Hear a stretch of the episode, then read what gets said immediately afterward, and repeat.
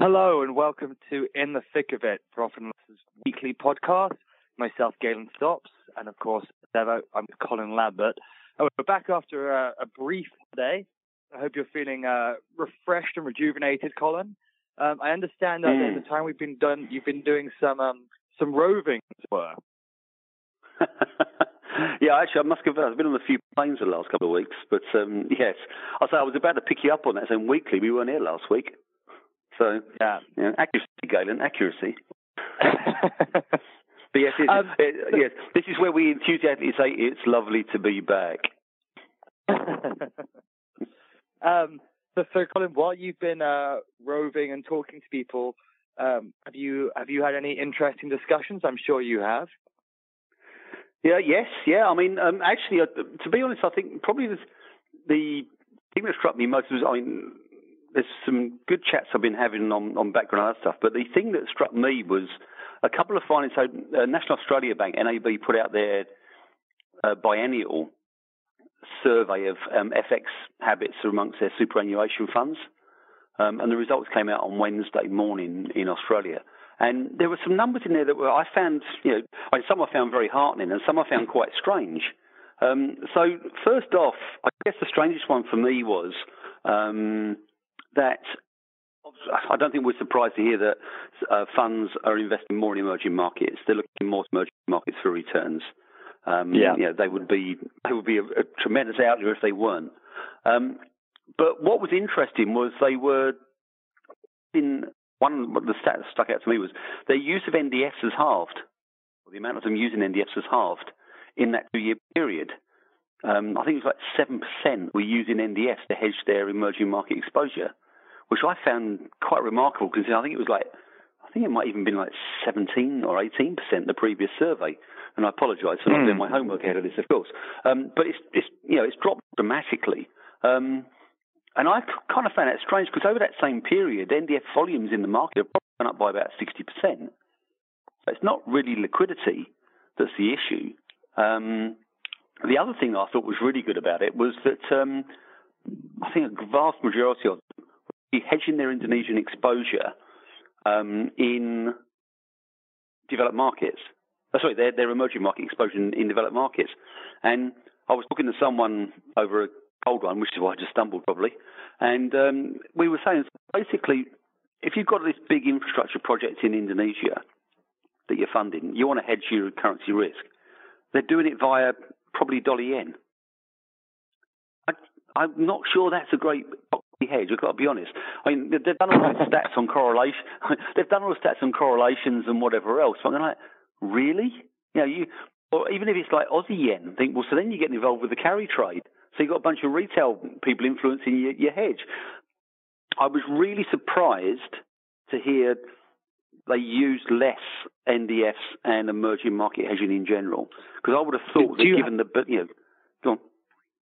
Do you have any explanation for this disparity, or like any just kind of speculating here? Um, well, the the report NAB put out with it, and I spoke to a couple of people about it. Hence, I've been out and about quite a bit this week. Um, and I spoke to a few people about it, um, and it mentioned uh, liquidity, which you know I kind of dismiss for the aforementioned point that you know average daily turnover has gone up about 60% in NDFs. Um, now, it could be the fact that they're investing in uh, markets where um, I guess the liquidity in the market is not that great. I mean, we talk about NDF volumes, but it's probably they're probably three or four currency pairs. And to use the aforementioned Indonesia as an example, yeah, if you invested four billion dollars into uh, into Indonesia, you're probably not, you're probably going to struggle to hedge that in the NDF market. Um, but you should be able to do some of it, is my point, and I thought that would have shown through. Um, so partly it's the thing it's liquidity. The other thing is cost of trading. I think spreads have probably come in, but again, it comes down to the amount you're trading. And the other one was uh, raised by NAB in the report was um, cost of margining. And that probably is the one that sticks out for me because if the banks are getting charged more to trade NDFs and to, you know, to settle NDFs, then that cost will be passed to the customer. The regulators literally have got their heads stuck in the clouds if they think otherwise. Um, they keep on coming up with these ideals about, oh yes, you know, this this will make the market more efficient. No, well, it doesn't actually. What happens is the cost gets passed down and down and down until it gets to the person they're trying to protect. Um, and yeah. so I wonder if this is an, another instance of the regulators putting in place something that they think will help the buy side or the end user, and it does nothing of the sort. So yeah, on balance, I would say it's probably um, mostly that sort of you know the cost of margining because they've got to put systems in place. Um, I think the survey also had a section on you know, collateral management and margining, and more of them are prepared for it than they were before, but not many are actually doing it. Um, and there are quite a few that aren't ready for it. So I think it's a cost of you know putting in place the systems, getting the legal agreements done, and I think liquidity should be a secondary concern. So yeah, that to me was uh, was probably my main reason behind it. So if, if that's the case, do you expect this to be uh, do you expect this to be a, a, temporary state of affairs, or do you think those are going to be static now? Well, I'm not sure. The, I'm not sure the uh, regulations will be rolled back. Um, I'm pretty sure they won't. I mean, we've we've had this discussion before. I'm sure about you know, should NDFs and options be part of, of the Dodd Frank, for instance, um, requirement because, quite frankly, you know, they're, they're, you, pay a, you pay a difference. You know, it's, it's a cash settled market. It's not actually you're not really holding massive risk to my mind in it. But um, I think the regulations won't be rolled back. Maybe what we'll find is in two years' time that the market infrastructure around margining is maybe a lot better and a lot cheaper. And as that becomes cheaper, then more the funds will actually do it. And of course, yeah, when the margin, if the margin rules properly cut in, they've just been delayed. But if they properly cut in, then they're going to have to do it, and that might lead to more of it. But given this is a voluntary trade, you know, this hedge is a voluntary hedge. They're not obliged to hedge. Um, I suspect they will probably go, well, if I can hedge my, um, you know, Kenyan shilling risk in euro dollar, then I'll carry on doing so which yeah. is bizarre to me. But it's you know they're they're looking at it, and and I think this is the thing. I mean, generally speaking, we're talking about a sector that still doesn't really understand FX. I was talking to someone, to quite a big um, buy side manager this week, and they said, um, "Yeah, I, you know, I've been at my firm for 11 years now, managing a port, pretty large portfolio, and I've never once been asked by my superiors or oversight about FX and how I do it." is quite damning in its own way, but I think is actually typical Very much of the so. way a lot of the, the, the pension fund, um, you know, asset manager industry thinks of FX. So, yeah, will it change? I'm not sure it will. Um, I mean, the good news from the survey was that um, there was quite, I mean, I think maybe referred to as a seismic shift. And that's fair enough because um, there's a lot more managers looking to actively manage their risk um, which I think is is wise. Um, I think the key element was I think 57% or 58%. I really should have researched this, shouldn't I? 57 or 58% of managers um, now you know, are looking at a targeted currency policy rather than a simple hedge ratio, um, which signifies you know, more active management. Um, the thing I found interesting was a huge amount of managers are now looking at their currency risk on a much more frequent basis. They were um, pretty much looking at you know some quarterly, some semi-annually, and some annually, looking at how you know looking at their currency risk and then just putting in the 50-50 hedge ratio policy or whatever. Now they're doing it a lot more frequently um, and um, speaking to people. The insight I'm getting is that they're actually kind of doing it on a some some of them on a you know, an hour by hour basis. For instance, you know, I guess this is an Australia type type thing, but we're in Australia where you get that two hours of illiquidity, and I think what they're looking to do is that we have hedges to put in place. If the market has suddenly has like a flash move, the way we've seen two or three times in this time zone, take advantage of it. Yeah, but we may not be, we may not have to put the hedge on until later, but put the hedge on now because you've just seen a, an irrational three percent move. Um, so that I think is good they're not actually reviewing their currency policy more often, yeah, but that will come.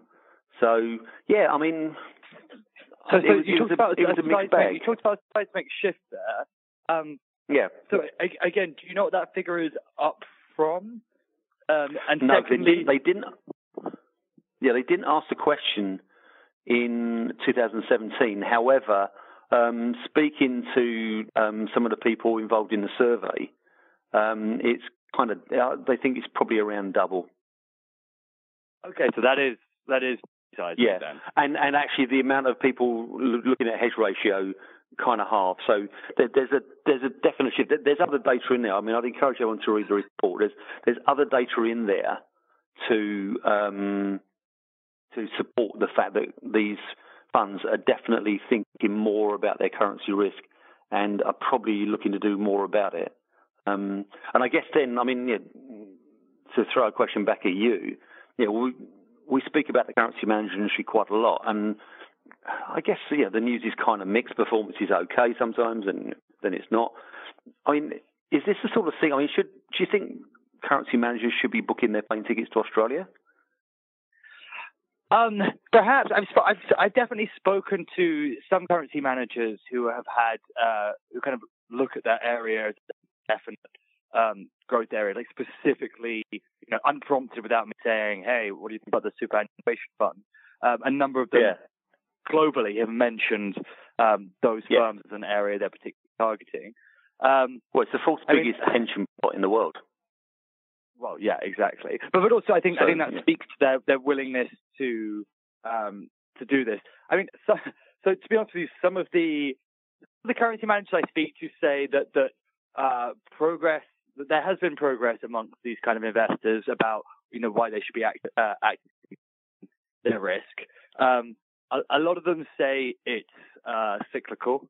Um, I spoke to one currency yeah. manager who talked to me about a client they had. Um, so, so they gave them a mandate for a program, but they were very restricted and would only let them trade, you know, a few currencies. And then in the end, they decided they weren't that thrilled with the program, and they said literally now like exactly 10 years later, uh, they've come back and they want to do the exact same program, but with a few more currency pairs. So, yeah, yeah. so, welcome, so, welcome to the benchmark world. yeah, yeah. So, so, some of them do kind of um, sigh and kind of find this whole thing a bit uh, cyclical.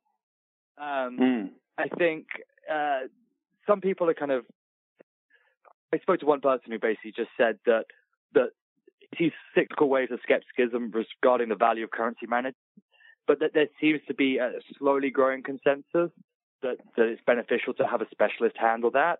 Um, yeah. I mean, he said, to put it another way, um, I don't have to explain to people why currency overlay, what it is and why it makes sense anymore, which I guess yeah. is, uh, as you said, small progress. Yeah, and that, and that was another thing actually. Then then your your conversant there will be very pleased to see another aspect of the survey, which basically said that um, funds are definitely sort of internalising their decision making process around currency more. But when I say internalising, it means that they're taking decisions themselves. They're not just blindly you know going out and putting in their their hedge ratio. Um, they're actually sort of taking more decisions. Um, there's more internalisation of this process but that does involve you know using either specialists um, or consultants, or you know, and, and, when it comes to specialists, I mean currency overlay um, managers. So yeah. you know, as the as they seem to be bringing more in in house. Um, by bringing it in house, you know, my inference from the survey was actually what that also means is there's an opportunity there for overlay.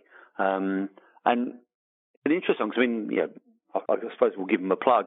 NAB NAB have an overlay service, um, that I'm aware of. I'm, I'm, not sure about so many other banks. Um, they probably do. Um, and a couple of the asset managers out there have an overlay service, but there's not actually given. I suppose you know, to your point, you know, the same managers are coming around again saying, "Okay, I need this program and a few more currency pairs." Maybe their experience was, you know, a few overlay managers set up in Australia and got absolutely nothing out of it and shut down um, maybe the time is there for them to think about coming back into it, or at least having you know Australian dollar specialists.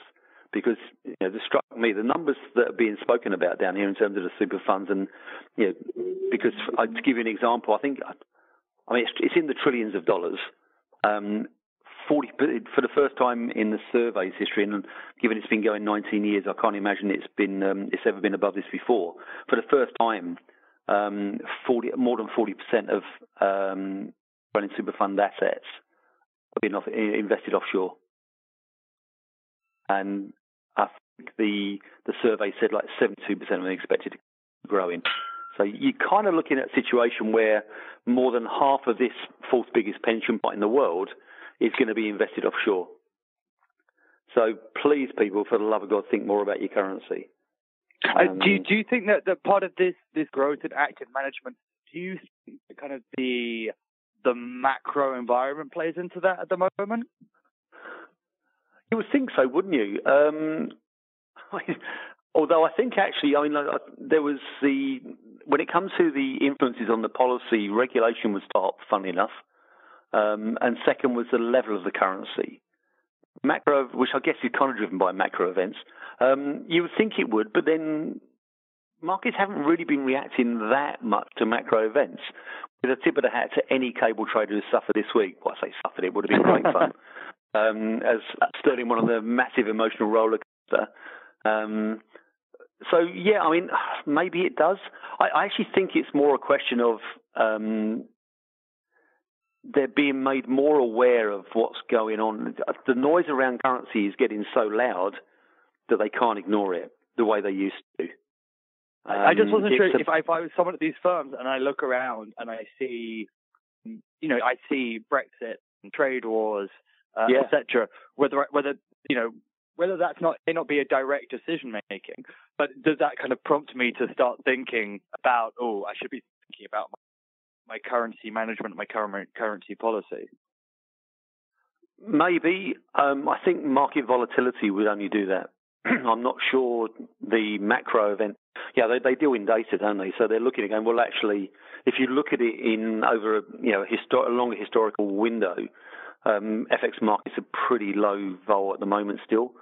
Um, I think this is more a question of they're just looking at it saying, well, actually, could do, know, returns are low. When returns are low, and particularly when returns are volatile, managers have to start looking at every aspect of their business to squeeze every dollar out of it.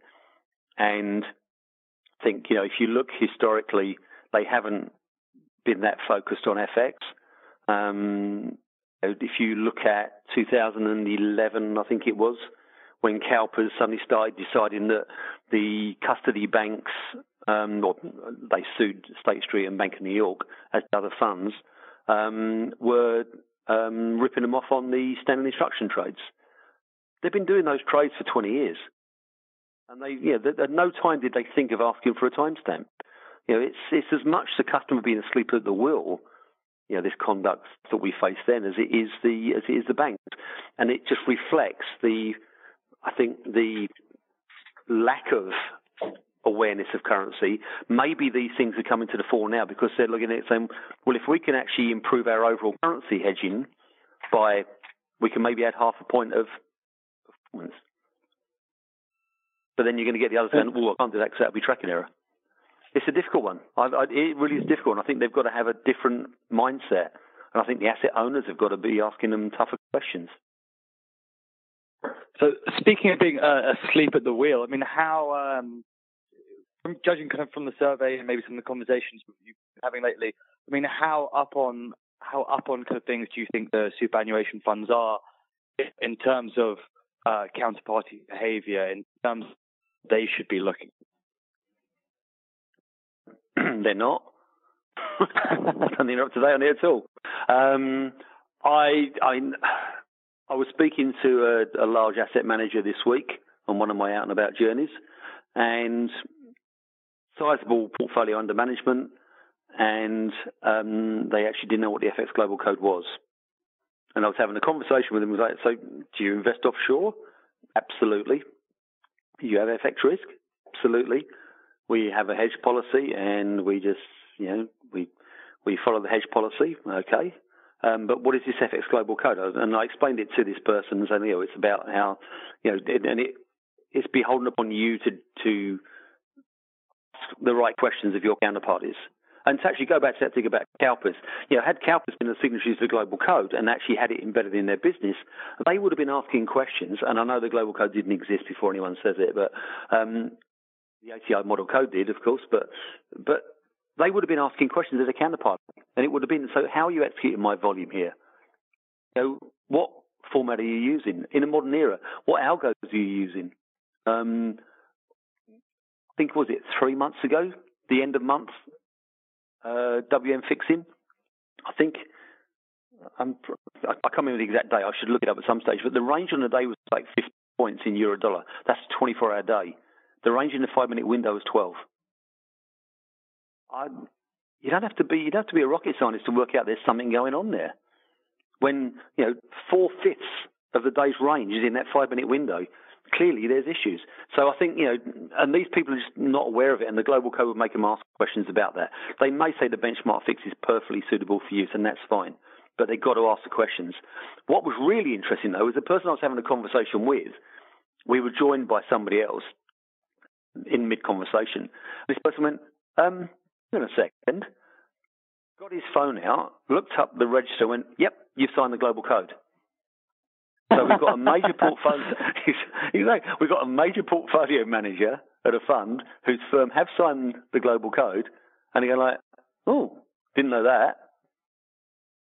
Which worries me in one way because it strikes me that what we've got is um, a compliance team or management team going, yep, statement of commitment to global code, tick that box, and they haven't bothered yeah, that sounds like box ticking right there. Yeah, and and that is that is a concern because it should be, you know, it's. I made the point to someone this week. I said, you know, the difference between regulation and principles is regulation happens, and you get a bunch of bright people sitting in a room trying to find ways to circumvent a regulation. Now, often they try and do it for the benefit of the customer. Often they try and do it for the benefit of efficiency. But under principles, I would kind of argue that the minute you even form that committee to look at how you get around regulation, you're in breach of those principles. But you're not in breach of regulation. So that's where I think principles can be a little bit firmer. Um, but no, yeah, uh, to your point, that sounded exactly like box ticking, and it really worried me that that was going on. And and actually, on that point, to move on, because um, I think yeah, I think you all know the global code's got a lot more work to do on the buy side. We don't need to go into that one again. That was just an example. But um, the other news this week, mm, you know, I use the word news in, I guess, fairly loose terms, was the TD and RBC yeah, fines in Canada. Now, obviously, it was about chat room conduct, about sharing information, blah blah blah. We've heard it all before in several other jurisdictions. There are a couple of differences with this one. Um, the it's Canada's you know small banked market. It's five big Canadian banks. The fact two of them were colluding is a bit of a concern. Um, for instance, when the Australian fines happened, none of the banks that were fined they were all chatting internally, not with external counterparties. Um, right. And it didn't involve a WM fix. Hooray! Thank goodness for that. Um, but the thing that struck, struck me most out of that thing was so clients of RBC put out a document, I think it was 2013, saying, you know, okay, you need to be aware of this, yes, insider trading, front running type activity that sharing information could lead to, blah, blah, blah.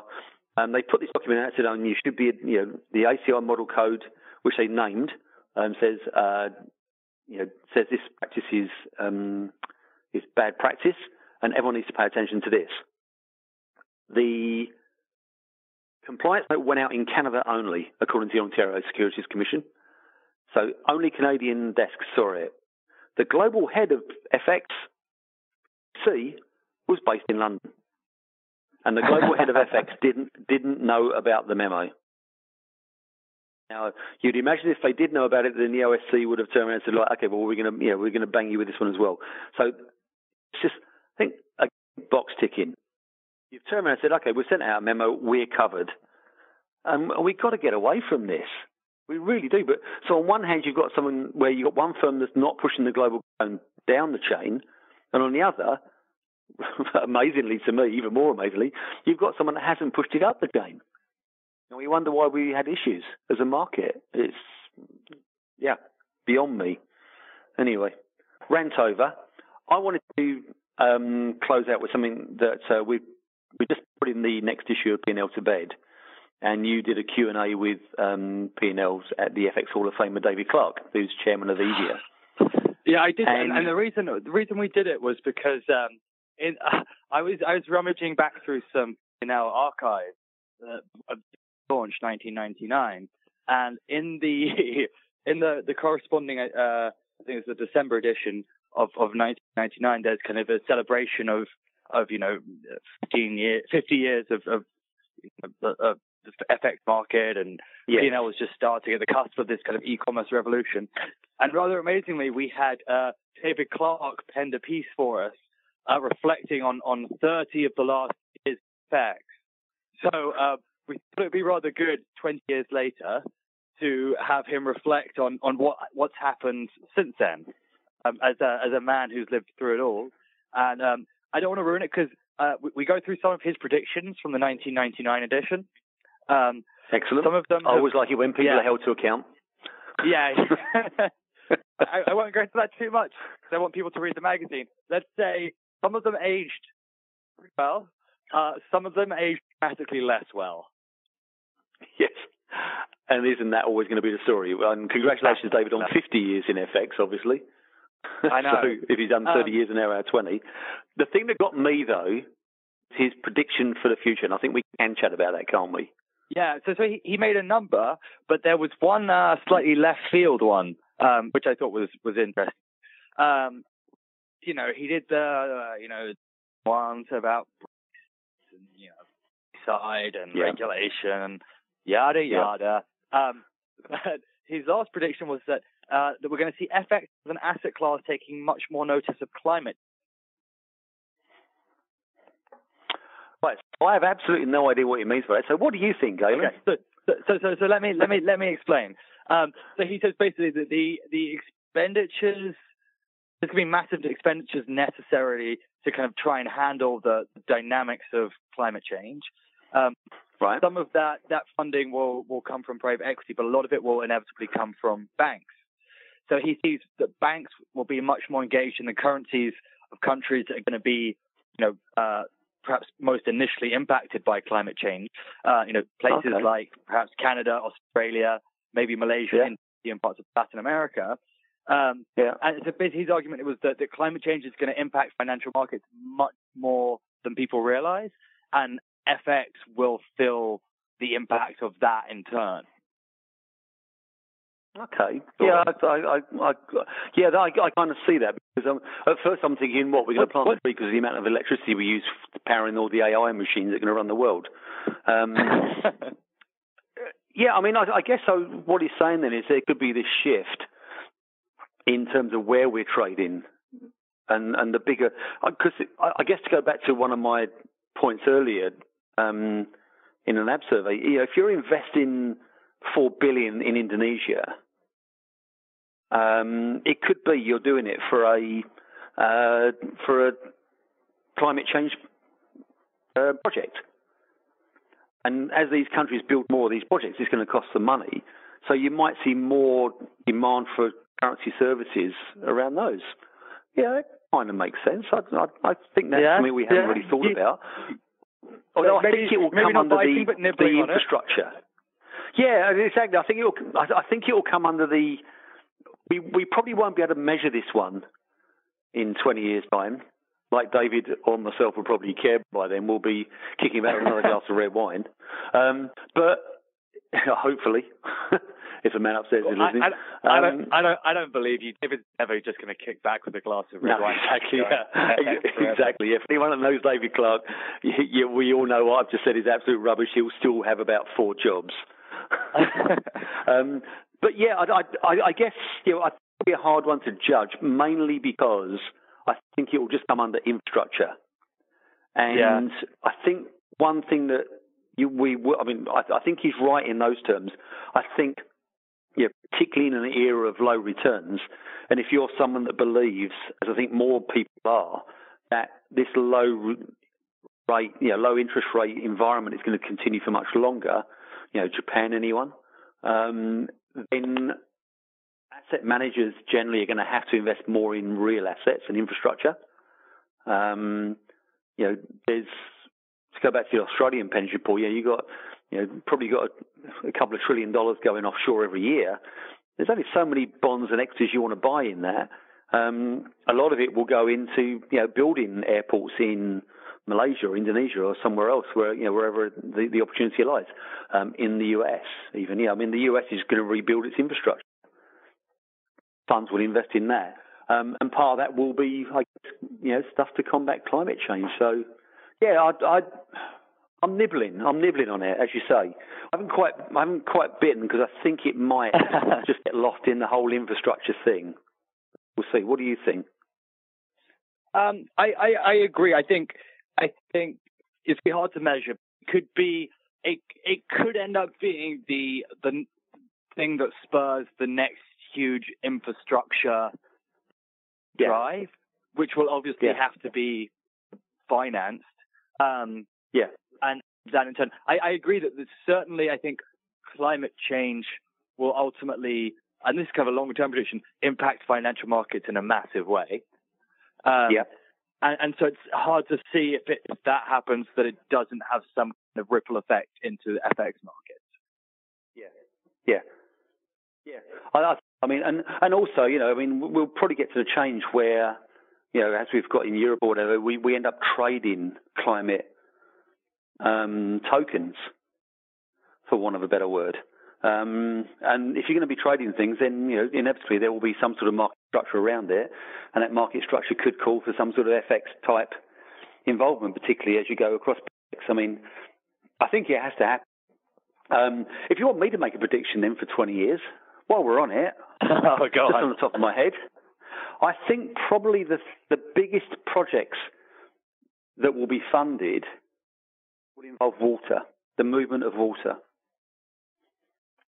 I think we'll look back and we would have built a, a, a new infrastructure for water in several countries around the world, and they will be huge projects, kind of driven by climate change, but there'll be again it'll be infrastructure, and there'll be investment opportunities in those projects, and that will drive some more foreign exchange business.